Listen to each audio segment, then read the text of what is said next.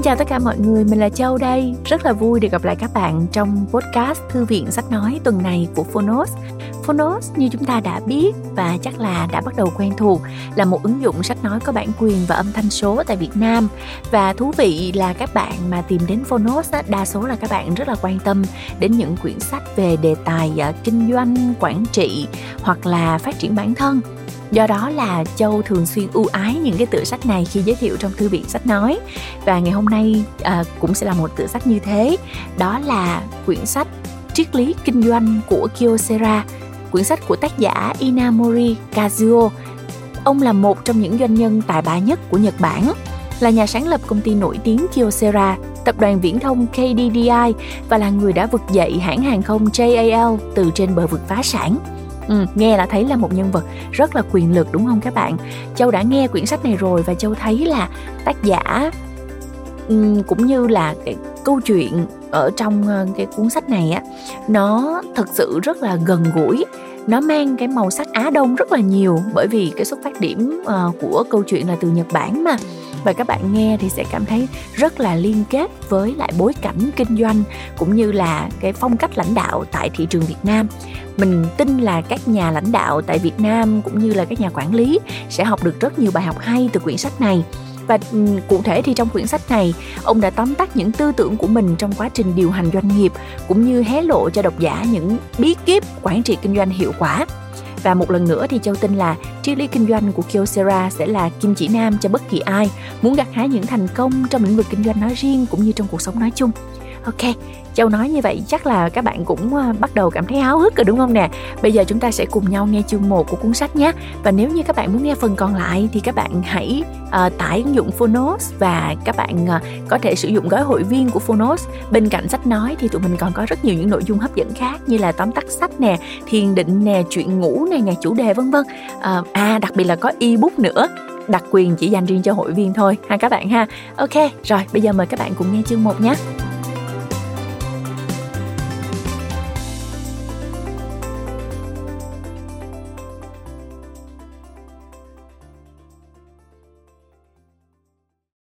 Bạn đang nghe từ Phonos.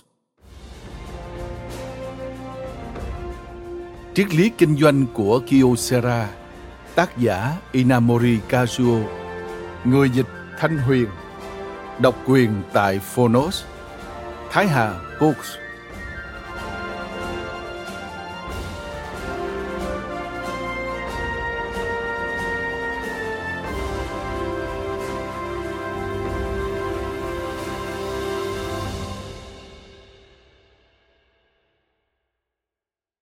Lời nói đầu.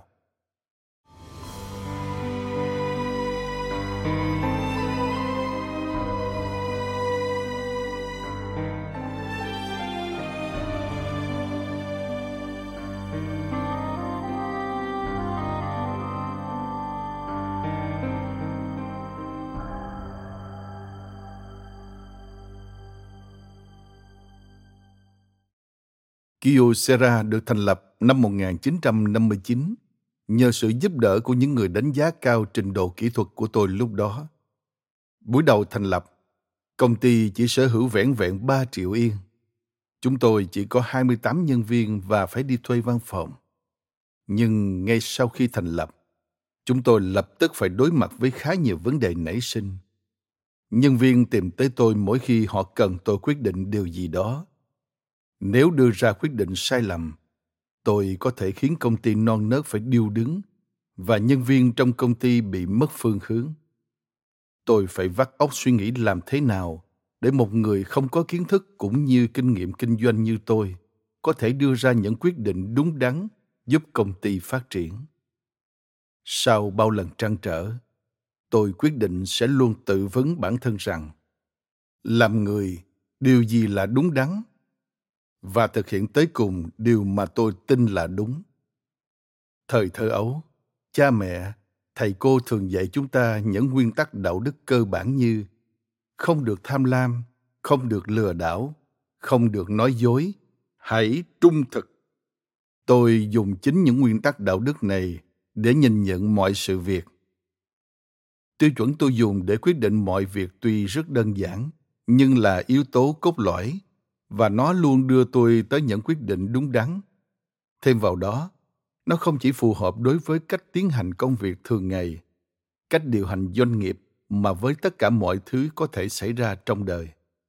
Và cứ như thế, tôi luôn tự vấn bản thân, làm người điều gì là đúng đắn và tôi luôn tin tưởng thực hiện những điều đó trong công việc đây chính là cách tư duy tôi đúc kết được qua những trải nghiệm trong đời và cũng chính là tựa đề của cuốn sách này triết lý kinh doanh của kyocera.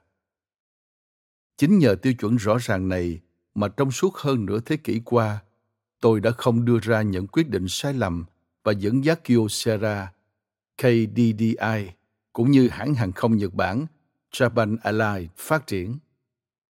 Bây giờ tôi đã bước sang tuổi 82 và thực sự được sống một cuộc đời tuyệt diệu, tràn đầy hạnh phúc.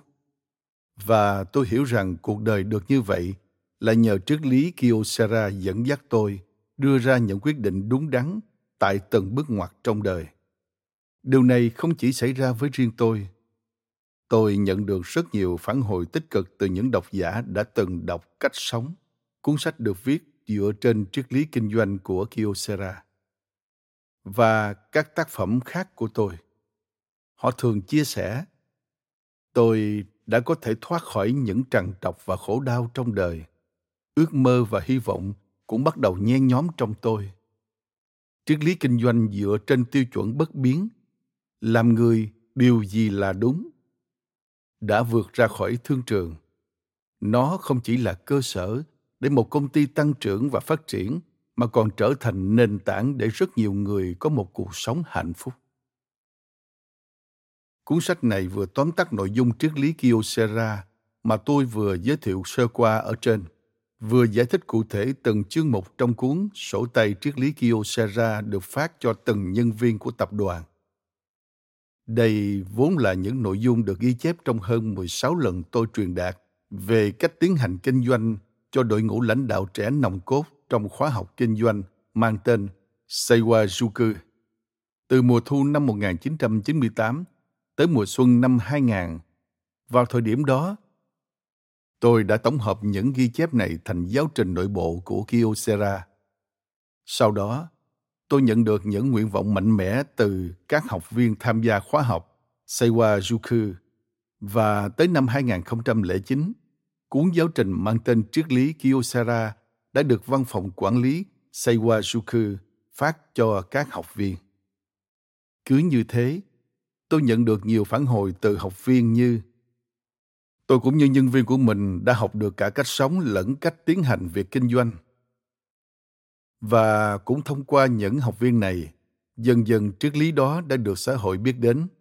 Không chỉ các doanh nhân mà cả những người làm trong ngành khác cũng lên tiếng mong tôi phát hành sách về triết lý Kyocera. Năm nay, Kyocera đón chào 55 năm ngày thành lập công ty và tôi nghĩ rằng thời điểm này cũng chính là lúc tôi có thể công bố triết lý Kyocera. Báu vật của công ty vốn chỉ dành cho Seiwa Juku đến với những độc giả đang khao khát được áp dụng triết lý này trong cuộc sống cũng như trong công việc kinh doanh.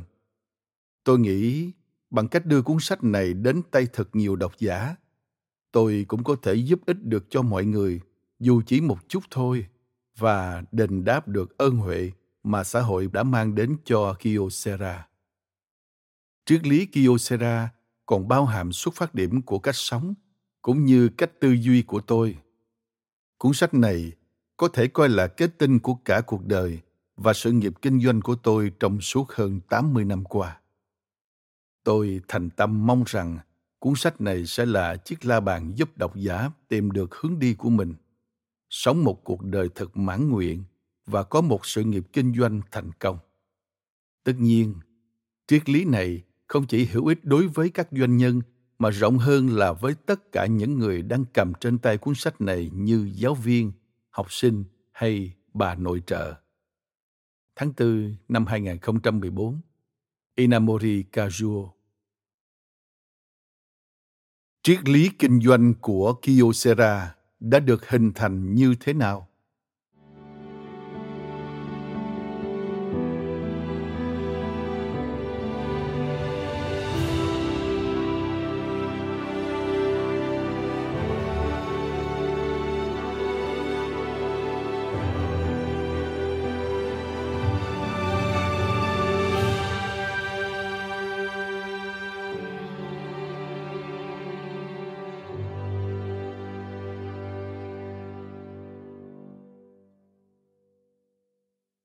Kể từ khi thành lập Kyocera cho đến nay, tôi luôn chia sẻ với nhân viên về triết lý cần thiết trong công việc kinh doanh và cùng họ thực hiện theo triết lý đó. Tôi nghĩ chính điều này đã giúp chúng tôi xây dựng được một Kyocera như ngày hôm nay. Do đó, tôi mong muốn được chia sẻ một cách cụ thể về bản chất triết lý kinh doanh của Kyocera dựa trên bố cục của sổ tay triết lý Kyocera. Đôi lời giới thiệu về triết lý kinh doanh của Kyocera.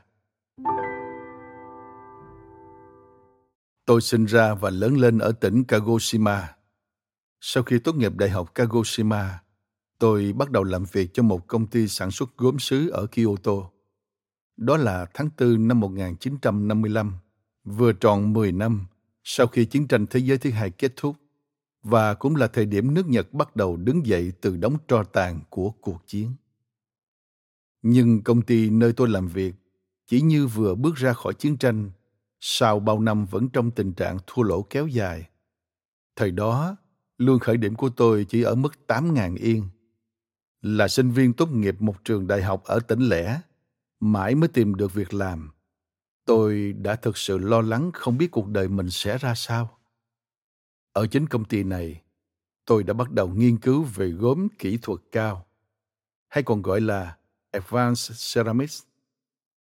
Nghiên cứu sau này tạo nên sản phẩm chủ lực của Kyocera. Tuy vậy, với một sinh viên mới chân ướt chân ráo bước vào công ty, việc một mình nghiên cứu về file ceramic càng khiến nỗi lo lắng trong lòng tôi tăng lên. Chính vì công ty không tạo cho tôi cảm giác tin tưởng, tôi luôn nghĩ rằng mình phải nhanh chóng nghỉ việc và tìm một công ty khác tốt hơn nhưng vào thời điểm đó, kiếm được việc làm là một điều rất khó khăn. Sau khi tốt nghiệp đại học, tôi đã trải qua một khoảng thời gian không xin được việc, mãi mới được nhận vào công ty này. Nên dù tôi có bỏ việc ở đây, thì cũng chưa chắc kiếm được một chỗ làm khác. Vì vậy, tôi đành giữ nỗi bất an trong lòng và im lặng làm việc. Việc chậm trả lương đã trở thành điều hiển nhiên nhưng nói những điều bất mãn này với người ngoài cũng không có ý nghĩa gì, nên tôi đã dốc nhiệt huyết vào công việc nghiên cứu gớm. Rồi thật kỳ lạ, công việc nghiên cứu của tôi diễn ra rất suôn sẻ và tôi đã đạt được thành quả tuyệt vời. Thật ra, tôi dành hết sức nghiên cứu chỉ vì muốn chạy trốn khỏi tình trạng ngột ngạt và ngán ngẩm ở công ty. Nhưng chính điều đó đã giúp tôi tạo nên cảm quan về cuộc đời cũng như triết lý sống của riêng mình khi tôi vứt bỏ hết mọi tạp niệm và dành trọn sự tập trung của mình cho công việc nghiên cứu cũng là lúc tôi có được thế giới quan của chính mình đó chính là nền tảng của triết lý Kyocera. Mặc dù còn mơ hồ, nhưng tôi bắt đầu cảm thấy thế giới quan hay triết lý đó là một điều vô cùng quan trọng đối với mình. Năm tôi 28 tuổi, công ty Kyocera được thành lập. Khi đó, tôi nghĩ rằng chính cách tư duy cảm quan về cuộc đời hay triết lý sống của tôi có thể sẽ là nhân tố quyết định cho cuộc đời tôi và cả tương lai của Kyocera. Bản thân doanh nhân phải luôn gọt giũa cách tư duy của mình để giúp nhân viên đoàn kết. Chiến tranh kết thúc khi tôi học năm thứ nhất của chương trình trung học cơ sở cũ, vào thời chúng tôi, tất nhiên không thể học khi cuộc chiến đang diễn ra. Và ngay cả sau khi cuộc chiến kết thúc, chúng tôi cũng mãi mê tìm miếng ăn giữa những cánh đồng cháy rụi, chứ chưa thể dành thời gian cho việc học. Sau Okinawa, Kagoshima được cho là nơi tiếp theo lính Mỹ sẽ đổ bộ. Nhưng nội thành Kagoshima đã bị những trận ném bom thiêu trụi chẳng còn gì. Giữa tình cảnh như vậy, cuộc sống rất khó khăn, mà tôi cũng học không giỏi lắm. thời còn đi học, tôi không có tiền để mua quần áo mặc tới trường. Chỉ có một chiếc áo khoác và đôi guốc gỗ. Một kẻ quê mùa vẫn quyết định tới Kyoto kiếm việc làm. Tôi không nói được tiếng phổ thông, càng không thể hiểu được tiếng vùng Kansai. Vậy mà, chỉ chưa đầy bốn năm sau khi rời khỏi Kagoshima, tôi đã được giao trọng trách điều hành công ty mới mang tên Kyocera. Vào thời điểm đó, với tư cách là người đứng đầu doanh nghiệp, tôi có trách nhiệm gắn kết nhân viên.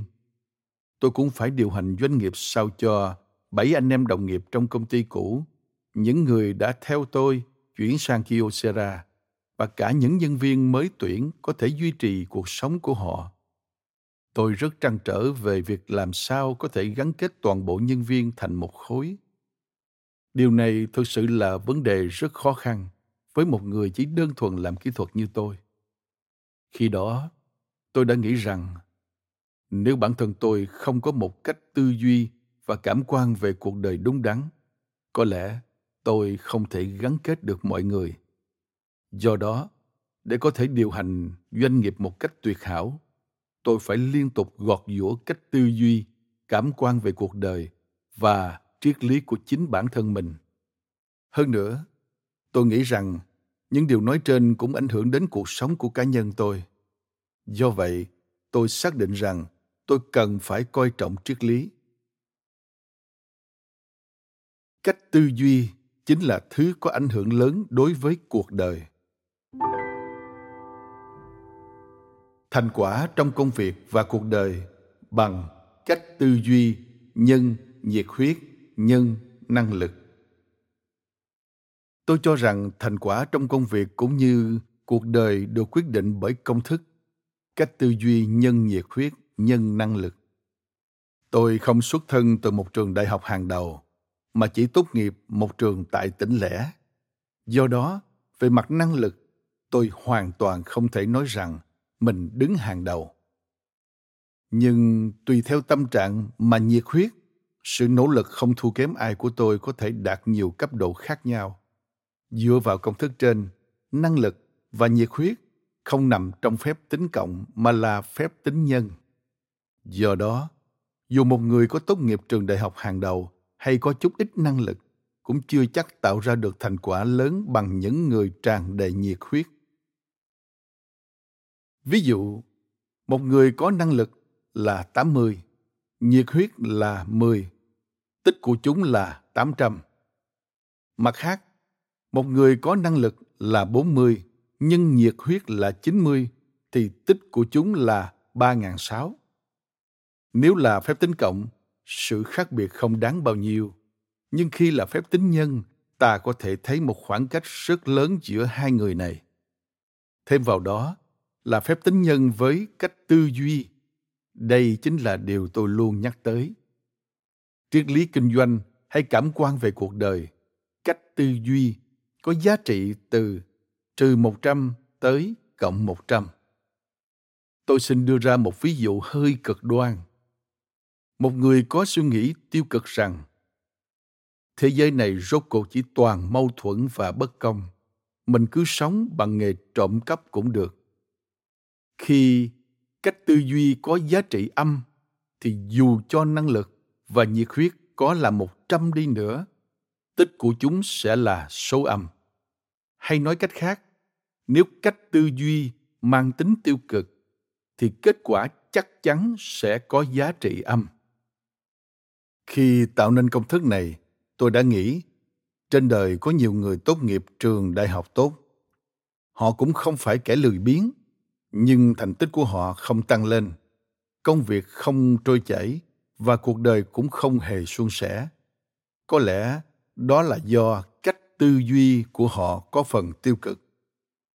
Nếu cách tư duy là một giá trị âm, dù chỉ rất nhỏ thôi, khi làm phép nhân, ta sẽ có một kết quả âm. Mặt khác, có rất nhiều người được nhận xét là chưa có bằng tốt nghiệp, không được học hành đầy đủ, nhưng lại rất nhiệt huyết trong công việc và tính cách cũng tốt. Những người như vậy lại điều hành doanh nghiệp rất thành công. Tại sao? Bởi vì cách tư duy có ảnh hưởng rất to lớn, mặc dù nhiều người có thể nghĩ nó không mấy quan trọng tìm cách để giúp triết lý kinh doanh của Kyocera thấm sâu và lan rộng bất chấp sự phản đối. Cuốn sổ tay triết lý Kyocera đưa ra yêu cầu về cách sống khá khắc khe, có phần hơi cứng nhắc và lý thuyết. Hay nói cách khác, từ khi thành lập Kyocera vào năm 1959 cho đến nay, tôi đã luôn nói rằng tôi tiến hành công việc kinh doanh của công ty theo cách suy nghĩ như thế này và tôi mong muốn tất cả các bạn sẽ có cùng suy nghĩ như vậy. Thời điểm Kyocera thành lập là 10 năm sau chiến tranh. Cũng là khi cách suy nghĩ của chủ nghĩa dân chủ, chủ nghĩa tự do lên ngôi. Những cuộc xung đột trong hàng loạt buổi xuống đường của sinh viên diễn ra và làn sóng cánh tả cũng bắt đầu xuất hiện một cách rõ ràng. Nói thêm, hoạt động sinh viên xuống đường biểu tình đã diễn ra ở Nhật từ những năm 1910 với mục đích cải thiện các vấn đề liên quan tới giáo dục và chính trị. Giữa bối cảnh như vậy, việc đòi hỏi một cách sống khắc khe có phần quá nghiêm túc như triết lý Kyocera khiến nhiều nhân viên phải lên tiếng. Tại sao lại phải gò ép như vậy?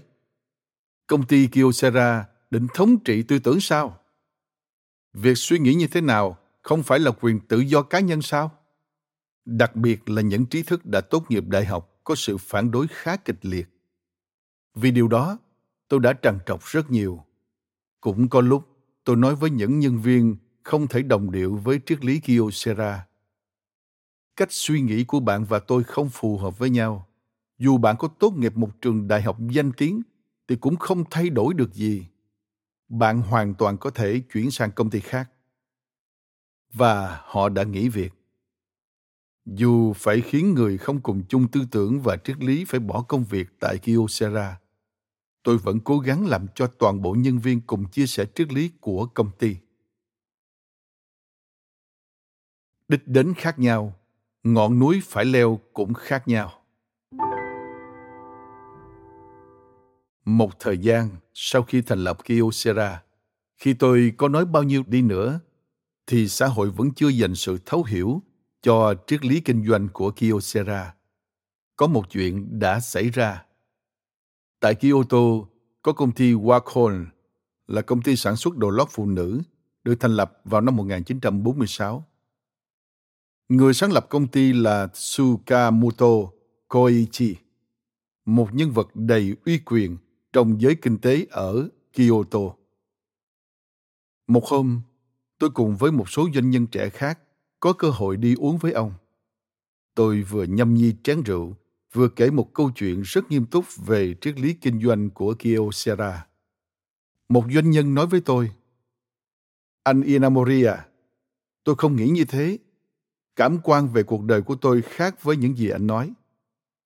Khi đó, ông Tsukamoto vốn lúc nào cũng vừa tươi cười vừa nhâm nhi chén rượu. Đã thay đổi sắc mặt và bực bội nói, Cậu đang nói gì vậy? Cậu chưa đủ trình độ để phản bác cách tư duy của cậu Inamori. Tôi còn thấy tôn kính cậu ấy đến mức không góp ý thêm được gì về triết lý kinh doanh. Vậy mà cậu lại có thể nói, tôi không nghĩ như vậy hay sao? Người doanh nhân kia mặt mày khó chịu vì không hiểu tại sao mình lại bị trách mắng như vậy. Còn tôi thật sự bất ngờ về sự việc diễn ra quá đột ngột. Nhưng sau đó, tôi đã nhận ra ý nghĩa trong lời nói của ông Tsukamoto. Đó chính là sự khác biệt về cách tư duy trong công thức của tôi đã nói ở trên. Ví dụ, chúng ta phải leo lên một ngọn núi mang tên cuộc đời. Tùy theo việc chúng ta nghĩ, mình muốn leo lên ngọn núi nào mà công việc chuẩn bị cũng sẽ khác hẳn. Nếu ta leo núi thấp, thì đồ đạc chỉ nên nhẹ nhàng như khi đi bộ đường dài. Nếu ta leo núi cao như Hakoda vào mùa đông sẽ không thể leo được nếu ta không chuẩn bị tất cả những dụng cụ leo núi vào mùa đông như đồ giữ ấm hay chuẩn bị ngủ ngoài trời vào buổi đêm. Hakoda là một quần thể núi lửa ở tỉnh Aomori, phía bắc Nhật Bản, có chiều cao 1.584 mét và được người Nhật xưa bình chọn là một trong những ngọn núi đẹp của Nhật. Nếu leo núi Everest, ta còn phải trang bị thêm kỹ thuật leo núi đá do đó cách tư duy của bạn phụ thuộc vào việc bạn sống một cuộc đời như thế nào tôi nhận ra ông tsukamoto có thể muốn nói rằng Cậu phản bác cậu Inamori, nhưng hai cậu đâu thể so sánh với nhau được. Nếu như cách tư duy của cậu tạo nên một công ty có quy mô tương đương với Kyocera, thì câu chuyện có thể sẽ khác. Nhưng cậu lại nối nghiệp cha mẹ mình và trở thành thương gia đời thứ hai. Và quy mô kinh doanh cũng như tỷ lệ lợi nhuận không thể sánh với Kyocera. Do đó, không thể so sánh cách suy nghĩ của cậu với Inamori.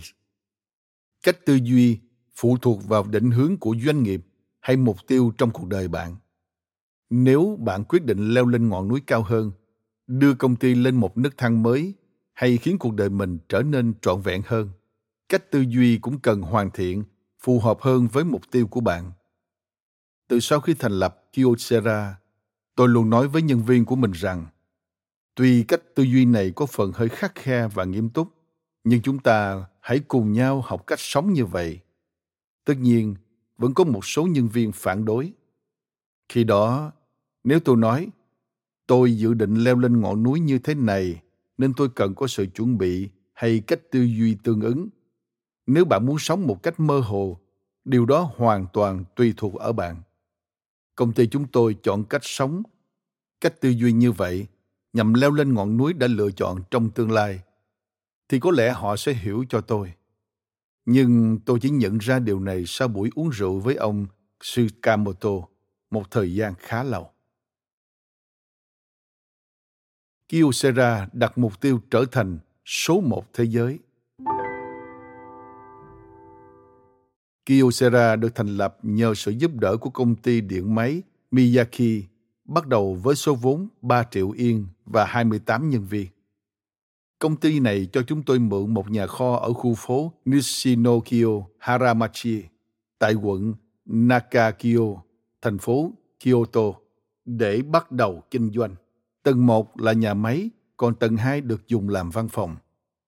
Ngay lúc đó, tôi đã chia sẻ với nhân viên rằng hãy khiến Kyocera bây giờ trở thành công ty số một Kyoto. Không, vượt trên cả Kyoto. Hãy là công ty số một Nhật Bản. Không, vượt xa Nhật Bản. Chúng ta hãy biến nó thành công ty số một trong ngành gốm trên toàn thế giới. Trong nhiều ngày, tôi đã liên tục chia sẻ mong muốn khiến Kyocera trở thành công ty số một thế giới với 28 nhân viên đầu tiên của công ty. Mặc dù còn mơ hồ, nhưng tôi đã đặt ra mục tiêu rất cao. Đó là trở thành công ty số một thế giới và cố gắng hướng tới mục tiêu đó.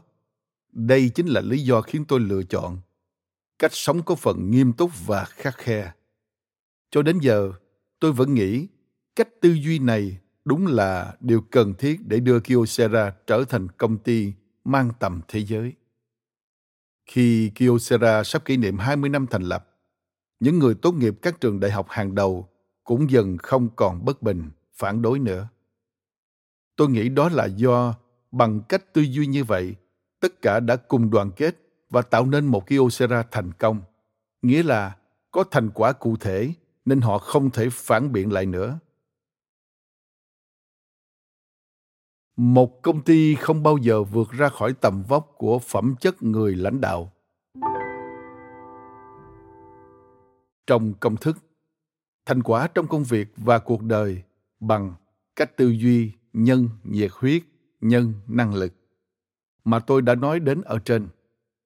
Điều quan trọng không chỉ nằm ở cách tư duy, năng lực là thứ ai trong chúng ta sinh ra cũng có trong tay. Nhưng không phải cứ cố gắng thì ta sẽ trở nên vượt trội. Nhưng nhiệt huyết là do ý chí của chúng ta quyết định tôi thường nói với học viên trong khóa học Sewajuku mà tôi tổ chức rằng hãy luôn có sự nỗ lực một sự cố gắng không thua kém bất kỳ ai sở dĩ như vậy vì những học viên này phần lớn là người thừa kế đời thứ hai hay thứ ba của một doanh nghiệp nên tôi thay mặt thế hệ đi trước của họ đưa ra những lời răng dạy nghiêm khắc. Học viên có thể không nghe lời ông cha của họ, nhưng lại khá tiếp thu những bài giảng trong khóa học Seiwa Juku. Các bạn đã được trao quyền kế thừa những doanh nghiệp ưu tú, nên sự nỗ lực của các bạn không được thua kém bất cứ ai. Và hãy trả ơn bằng cách làm cho công ty các bạn thừa kế có thể phát triển gấp mấy lần trước đó. Có nhiều người sẽ nói rằng, bây giờ tôi đang cố gắng đây, nhưng rất khó để nỗ lực không thua kém bất cứ ai. Các bạn thử nhìn quanh mình xem. Trong lúc các bạn ngủ, vẫn có những người đang thức và cố gắng. Các bạn đừng thua kém họ mà hãy cố gắng lên. Nếu không nỗ lực thì làm sao có thể thực hiện tốt công việc? Sự cố gắng hơn người ấy chính là nhiệt huyết. Điều này có thể do chính ý chí của bản thân bạn quyết định và cách tư duy cũng rất quan trọng. Cảm quan về cuộc đời triết lý và cách tư duy của người lãnh đạo sẽ quyết định tất cả mọi thứ. Một công ty xét cho cùng phải phù hợp với phẩm chất và nhân cách của người lãnh đạo. Người nhật có câu, cua mai nào đào hang đó. Công ty cũng không thể phát triển lớn mạnh hơn tầm vóc về mặt phẩm chất và nhân cách của người lãnh đạo. Nếu ta muốn xây dựng một công ty thành công hay một cuộc đời tuyệt diệu, không còn cách nào khác ta cần rèn luyện phẩm chất và nhân cách của mình đôi lời giới thiệu về sổ tay triết lý Kyocera. Cuốn sổ tay triết lý Kyocera bắt đầu được soạn thảo vào năm 1994, khi Kyocera kỷ niệm 35 năm thành lập công ty. Đó là một cuốn sổ nhỏ để nhân viên trong công ty có thể luôn mang theo bên người và tham khảo triết lý của công ty bất cứ lúc nào. Đây là ý tưởng của giám đốc Kyocera lúc bấy giờ. Ông Kensuke Ito, ngay ở đầu cuốn sổ tay, trong phần đôi lời giới thiệu về triết lý Kyocera, tôi có viết như sau. 35 năm trước, tôi nhận được sự ủng hộ nhiệt tình từ những người xung quanh và cùng bảy người anh em lập ra công ty cổ phần gốm Kyocera. Thổ ban đầu, công ty không có đủ vốn cũng không có nhà xưởng khang trang hay thiết bị máy móc hiện đại. Nhưng bên cạnh tôi, có những người anh em cùng chia ngọt sẻ bùi với những trái tim gắn kết, luôn giúp đỡ lẫn nhau như người một nhà. Từ đó, tôi quyết tâm sẽ tiến hành công việc kinh doanh dựa trên cái gốc là trái tim con người. Khi những trái tim được ràng buộc với nhau bằng một niềm tin vững chắc, thì không có bất cứ điều gì có thể đáng tin cậy hơn. Sau đó, trong suốt quá trình điều hành công việc kinh doanh của Kyocera dựa trên cái tâm, mặc dù đã gặp rất nhiều khó khăn và phải lao tâm khổ tứ nhiều phen, nhưng tôi vẫn vượt qua được tất cả. Trong những giai đoạn đó, câu trả lời tôi tìm ra khi tự vấn bản thân mình về công việc và cuộc đời chính là triết lý Kyocera. Triết lý Kyocera là triết lý sống mà tôi đúc kết qua thực tiễn và cơ sở của nó chính là làm người cách sống như thế nào là đúng đắn. Nếu ta sống theo triết lý này thì không những cuộc đời ta được hạnh phúc, mà toàn bộ công ty cũng sẽ phồn vinh. Đây chính là điều tôi không ngừng truyền đạt cho tất cả các bạn nhân viên công ty. Nhờ những nhân viên như các bạn, những người đồng cảm với cách tư duy này luôn tin vào khả năng của con người và không ngừng cố gắng chúng ta mới có một Kyocera phát triển như ngày hôm nay. Để Kyocera tiếp tục thành công, để cuộc đời của từng người trong các bạn trở nên tuyệt vời, tôi tin rằng điều quan trọng hơn tất cả đó là các bạn hãy cảm nhận thấu hiểu và áp dụng được triết lý Kyocera. Ở cột mốc 35 năm này, tôi mong muốn bằng cả trái tim rằng các bạn sẽ đón nhận triết lý Kyocera nghiêm túc hơn bất cứ khi nào và sẽ biến nó thành kho tàng của chính bản thân mình. Tôi nghĩ, việc chia sẻ này vô cùng quan trọng. Dù là triết lý hay kế hoạch kinh doanh, điều thiết yếu vẫn là chia sẻ cho tất cả nhân viên cũng như nhận được sự đồng cảm và ủng hộ từ các bạn. Triết lý kinh doanh của Kyocera. Nói chung, khi mới mở công ty riêng người ta thường có xu hướng muốn kiếm thật nhiều tiền nhưng trong trường hợp của tôi lại khác công ty Kyocera là do những người xung quanh xây dựng cho tôi. Vốn ban đầu của Kyocera là 3 triệu yên. Nhưng vào thời điểm đó, tôi chỉ có trong tay vỏn vẹn 15.000 yên. Đó cũng là số tiền tôi phải dùng để nuôi sống gia đình mình. nên cuối cùng tôi không đóng góp được chút nào vào Kyocera. Số vốn 3 triệu yên là do những người tin tưởng vào công nghệ của tôi bỏ ra. Khi đó, một trong những người trợ giúp tôi về vốn nói với tôi chúng tôi tin tưởng vào công nghệ của cậu và bỏ tiền ra để mở công ty nên cậu không cần bỏ ra xu nào hết. Chúng tôi sẽ quy đổi công nghệ của cậu ra giá trị tiền.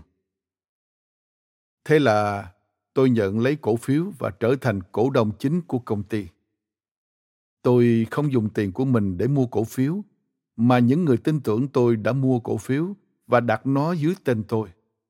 Do vậy, tôi mở công ty không phải vì muốn kiếm tiền cho bản thân mình. Từ thời đó, tôi đã luôn định vị Kyocera là công ty được thành lập để công nghệ của Inamori Kazuo có thể thách thức cả thế gian. Hay nói cách khác, những thành quả nghiên cứu của Inamori Kazuo ở công ty cũ không được đội ngũ lãnh đạo hiểu một cách đầy đủ trân trọng. Nhưng giờ đây, để có được một nơi cho Inamori Kazuo có thể tự do đưa công nghệ của mình ra thách thức thế giới. Mọi người đã mở ra công ty Kyocera. Đó chính là điểm xuất phát của chúng tôi.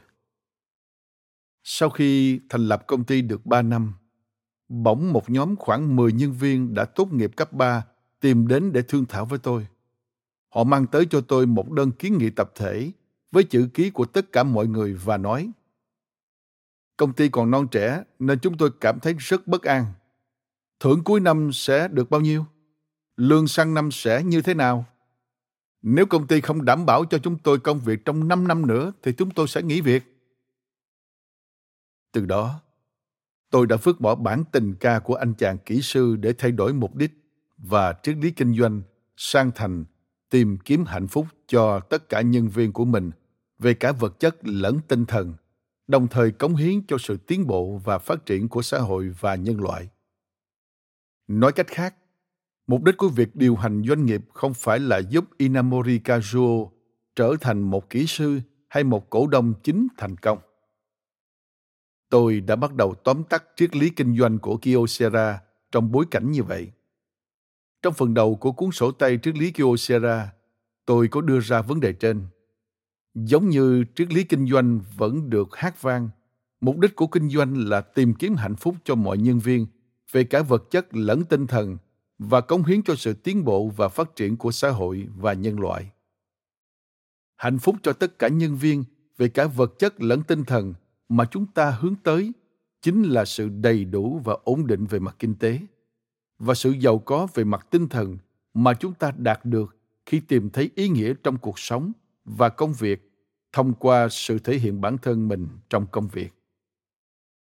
Ngoài ra, chúng ta cũng luôn rèn giũa năng lực kỹ thuật để liên tục đưa những sản phẩm tuyệt vời ra thị trường. Bằng cách đó, công ty chúng ta sẽ cống hiến cho sự tiến bộ của khoa học kỹ thuật, liên tục gia tăng lợi nhuận và đóng nhiều thuế thông qua đó, chúng ta sẽ cống hiến cho sự tăng cường phúc lợi xã hội. Để đạt được mục đích kinh doanh như vậy, sau này, bằng chính sức lực của mình, chúng ta sẽ phải giúp Kyocera liên tục phát triển, xây dựng một công ty mà từng nhân viên đều có thể yên tâm giao tương lai của mình cho nó. Triết lý kinh doanh của Kyocera là kim chỉ nam cho hành động, là tiêu chuẩn của cách tư duy để chúng ta sống một cuộc đời tuyệt diệu là điều chúng ta cần thấu hiểu và áp dụng